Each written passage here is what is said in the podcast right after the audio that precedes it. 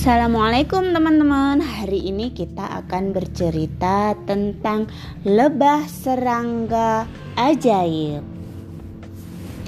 Lebah hidup berkelompok dalam sarang.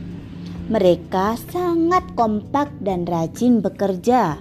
Sejak sebelum matahari terbit hingga menjelang matahari terbenam lebah sangat teliti memilih makanan. Nah, makanannya berupa apa? Makanannya berupa nektar, aneka bunga yang bersih dan baik untuk menghasilkan madu yang lezat dan bergizi. Ketika menghisap nektar, lebah juga membantu menyebarkan serbuk sari dari satu bunga ke bunga yang lain agar bunga dapat tumbuh berkembang. Lebah juga suka bernyanyi.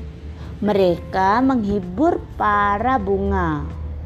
Ngiung ngiung ngiung ngiung gitu nyanyinya para lebah.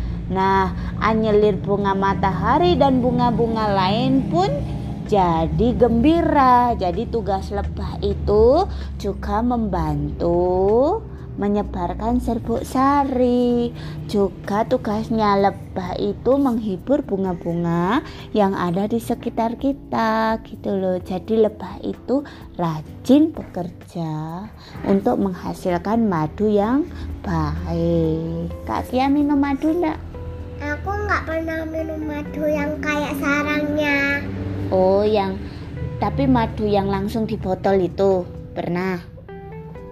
Yang Bunda belikan itu? Pernah, tapi aku nggak.